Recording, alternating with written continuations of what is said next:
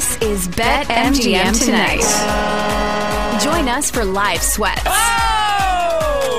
Yes. Let's go, Kansas 80, State. That was a big balls three. Three You minutes well ago. just put this on Big chamber thing balls up now. 'cause three. Instant reaction. This is an unbelievable thing for me to see. My favorite team, my true favorite team. Less mistress, more side piece. And maybe a few regrettable decisions. Oh, he's got bust written all over him. Gudikin sucks. Jordan Addison ran a 5'340 and he's Trista's height. I'd take him. You know what you shouldn't have done? Bet on the Wizards. Yep. Now, live from Washington, D.C., it's Ryan Horvat, Trysta Krick, and Nick Ashooh. We got a 3 1 Cubs lead over the Braves in the bottom of the seventh. Runners on the corner, Ryan. This is good. This Why is is nobody good. up in the bullpen right now? Jimmy, how many pitches is Taillon on now? 81? 81. I've seen this movie before. David Ross needs to. The Cubs could win the World Series, and I would pack David Ross's bags for him. 3 2 count here. Everybody, here's the other thing. Everybody in the Braves lineup is hitting 295 with 36 homers and 98 RBI. So I've got the score ahead of me from the broadcast. You're not going to be too happy here. So. Run Really? shot. Yeah, because uh, obviously BetMGM has it very live. You got to be kidding me. Uh, so we'll just uh, we'll just let's let's just let this play out real quick with Ryan. I mean, why is nobody up in the pen? Oh, okay. Wait, Nick, damn you. Oh, no! I told you. He boots a double play.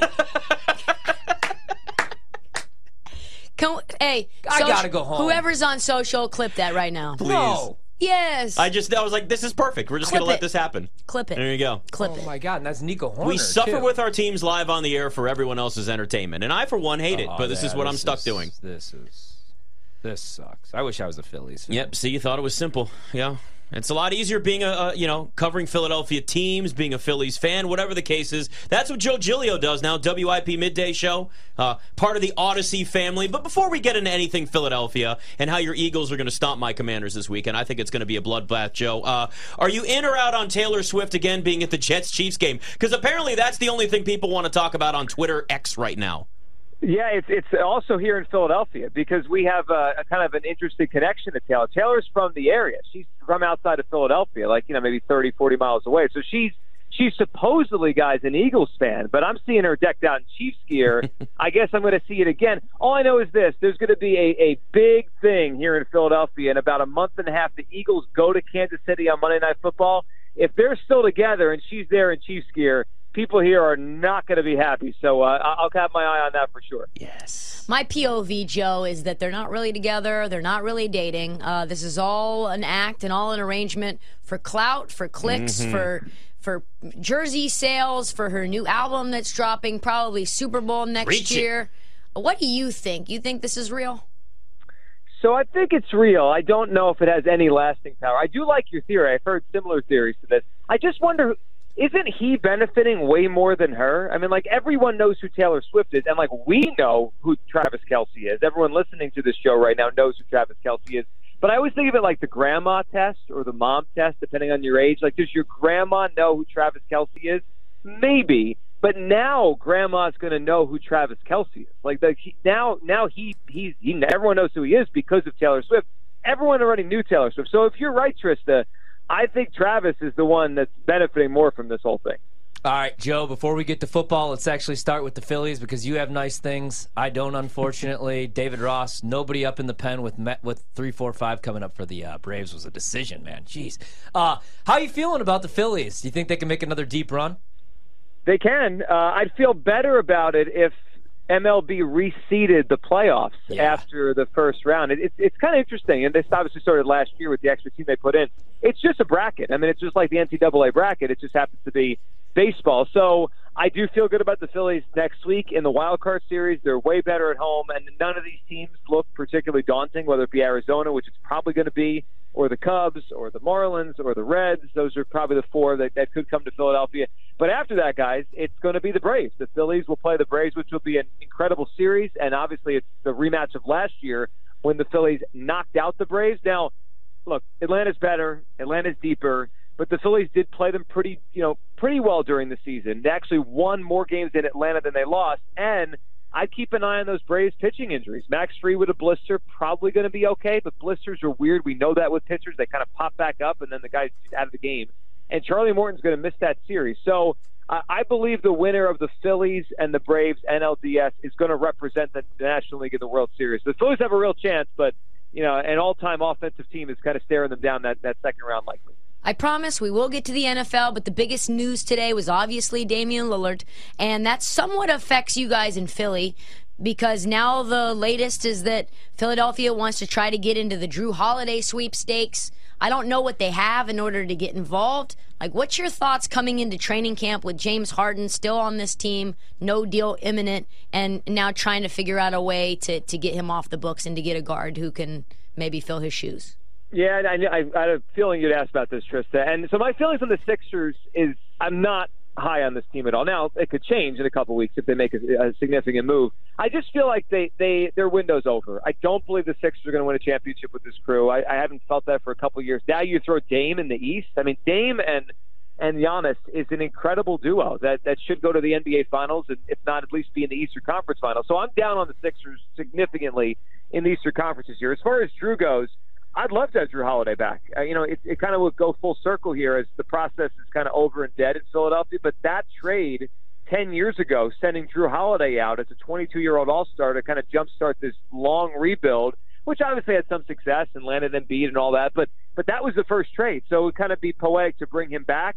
As far as what they could trade, I think they're still hoping they could dump Harden and make it some sort of three team deal, and maybe Harden ends up with the Clippers, and and maybe the Sixers get involved with the Blazers, and then Jrue ends up here. I, I think that'd be good for the Sixers if they get Jrue Holiday back, but I have very little hope. It just feels like the Sixers' window is passed, and they haven't realized it yet. Talking to Joe Giglio, BetMGM tonight. Wow. A, a sad Sixers. Uh, take there. And I listen, I, I, I get it, right? Like you, you see this and James Harden kind of disrupting the whole thing, and you go, oh my God, it's it's right back to this. Uh, on the other hand, I know how that feels because, as you know, I'm uh, from DC. I'm a Commanders fan, and it's uh, we're just happy our owner is gone and we have a fresh start. Problem is, I just watched my team get whooped by the Bills last week, and I see this Eagles defense come in with a defensive line that can absolutely destroy Sam Howell and that offensive line that I guess is an, a professional offensive line in Washington. Eagles are eight and a half point favorites. The three and zero, but like we've watched a little bit of a, a disjointed at times offense in Philadelphia. But D'Andre Swift is absolutely incredible for this Eagles team. When I look at this matchup, Joe, I see two defenses that are, especially the defensive lines, they're really good. But then I see the ability for the Eagles to get after Washington's offense and just make it miserable for them. While on the other side of things, guys like D'Andre Swift and then multiple wide receiver weapons that are going to be out there as well. And I just feel like this is going to be one of those games that isn't even close. Yeah, I'm with you on this. This could be this could be a bloodbath in Philadelphia this week. And this now, look, last year the Eagles were undefeated. Washington came in and had them their first loss, so there's a little bit of that too. It's the first time they're coming back to Philadelphia since then. It's a bad matchup for the Commanders. I saw a stat today, guys, about Sam Howell that blew me away. So last week against the Bills, he had all those sacks taken and all those interceptions. No quarterback in 28 years has had a game with that many sacks and that many interceptions. Like this guy, and, and obviously the offense line's an issue too, but he's just a mess back there. Like he's just running around with his head cut off, like a chicken with his head cut off, and throwing the ball everywhere. It's a bad matchup for the Commanders. And, and here's the the part on the Eagles that's really interesting. I don't think they've played great football yet. They're three and zero. Jalen Hurts has played well below where he was last year. Now I think we're a few weeks away from that R word regression coming into the the consciousness and, and a big conversation. But he hasn't been as good so far this year. Yet they're three and zero. So maybe it's a spot for teams to eventually get the Eagles if Hurts isn't playing great. But here's the scary part in the NFC: if this defensive line keeps playing like this, and they're running the ball like this, and the weapons are there if Hurts gets going at close to the level he was last year, we're talking about a team that's going to reel off 13 or 14 wins. And when you look at the East, man, I was really high on Dallas, but they lose Trevon Diggs. How much do you downgrade them? I mean, I know it's one really bad loss, and Dak didn't look very good. The offense didn't look good, but does Dallas scare you as much as they did a couple weeks ago? And then we look at the schedule and we're like, oh, they really haven't played anybody. But that defense looks so good. And then last week, just got cooked by uh, Dobbs and the Cardinals.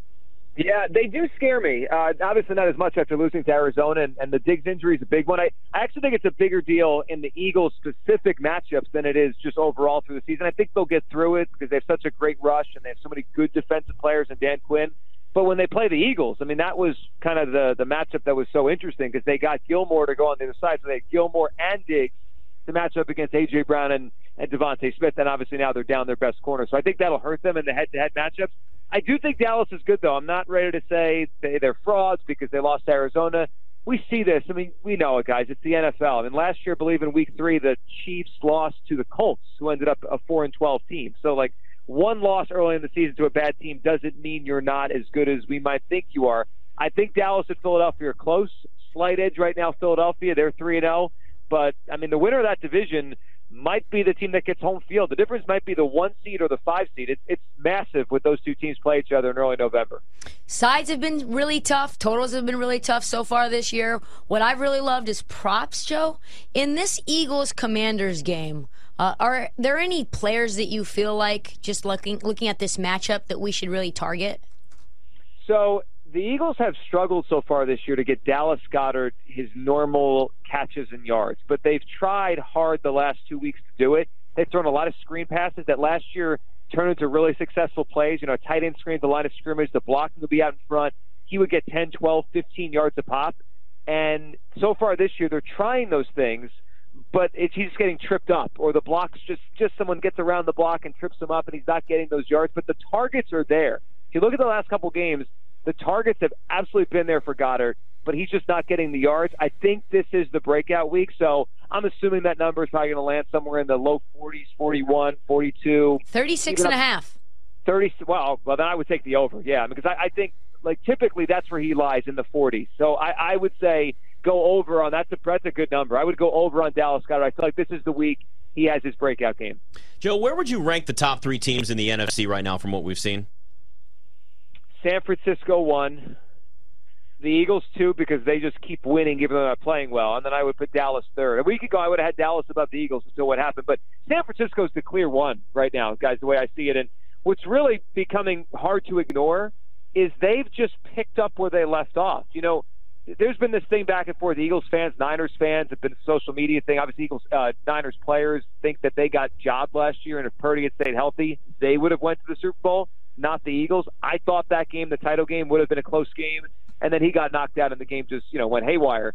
But you think about it, you know the, the Niners went undefeated from about mid-October until the NFC title game. Purdy got hurt, they lost that game, and now they look this year like that team that was undefeated. I mean, we're going on almost a calendar year if you take away the NFC title game where the Niners haven't lost. I, I think we have to eventually like, wow, they're just dominant. I, I think they're the best team in the NFC right now. Joe, I got to ask you. I got to switch over to the AFC because I'm excited for this Dolphins Bills game. Uh, Bills two and one, Dolphins a perfect three and zero, oh. and you got the Bills now two and a half point favorites. It's juicy though, minus one twenty at BetMGM. Who do you like in this game, and who are you higher on uh, in the East? For the rest of the season? The Jets, the yeah. Bills, maybe the Pats, or the, uh, of course, my Jets, who are dead. Yeah, well, I mean, I I do think just as a long shot play, maybe not for the division, but I, I'm not done with New England. I, I I think there's something there with that defense that is really good, and they lost two close games to two really good teams in the Eagles and the Patriots and the uh, Dolphins in Week One and Two. So I think my you know New England's still interesting, but as far as the top goes.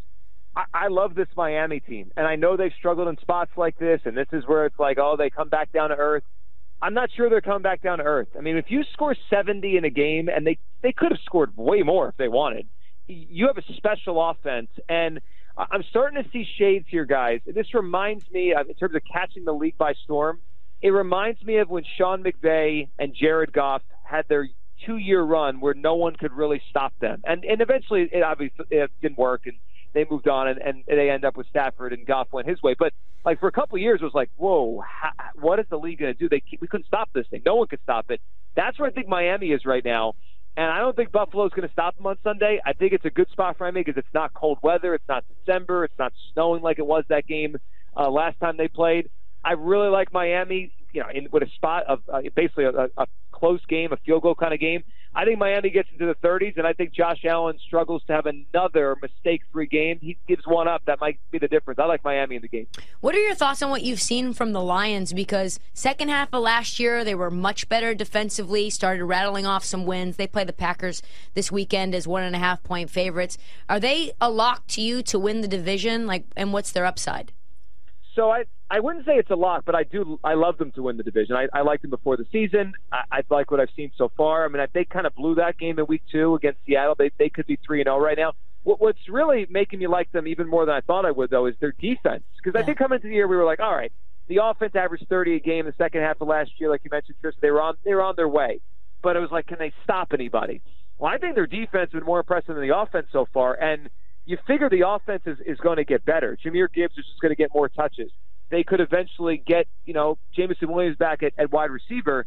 And Amon-Ra St. Brown is, I think, the most underrated wide receiver in the NFL. And I think they've left some points on the board. So I, I love Detroit, and they probably won't be able to get a, a one seed with how good Philadelphia, Dallas, San Francisco is. But I wouldn't want to play them. I mean, especially if I'm an NFC team, you know, in the first round of the playoffs, to go to Detroit where they've ready that that crowd is is outstanding. I like Dan Campbell. I think Detroit is going to win their 11 or 12 games, host the playoff game, and they're going to be a tough out in the second round wherever they go, whether it be Philadelphia or San Francisco. Joe Giglio, live from Philly, WIP. Great talking to you, Thanks, man. Joe. You got it, guys. Good stuff. Miss you. Love you. He hates Philly. He hates. I mean, he hates the Sixers this year. I, I don't blame him. I don't blame him one bit. Yeah, I mean it's hard to get excited for them. Like the Bucks just got Dame. Yeah. and, And, I get how? Who's going to stop Dame? stuff. You're Yeah. in the East. Who's going to stop him? The winning trifecta is Ryan Horvat, Trysta Krick, and Nick Ashooh. All three will be right back on Bet MGM tonight. Presented by Bet MGM, live from BetQL.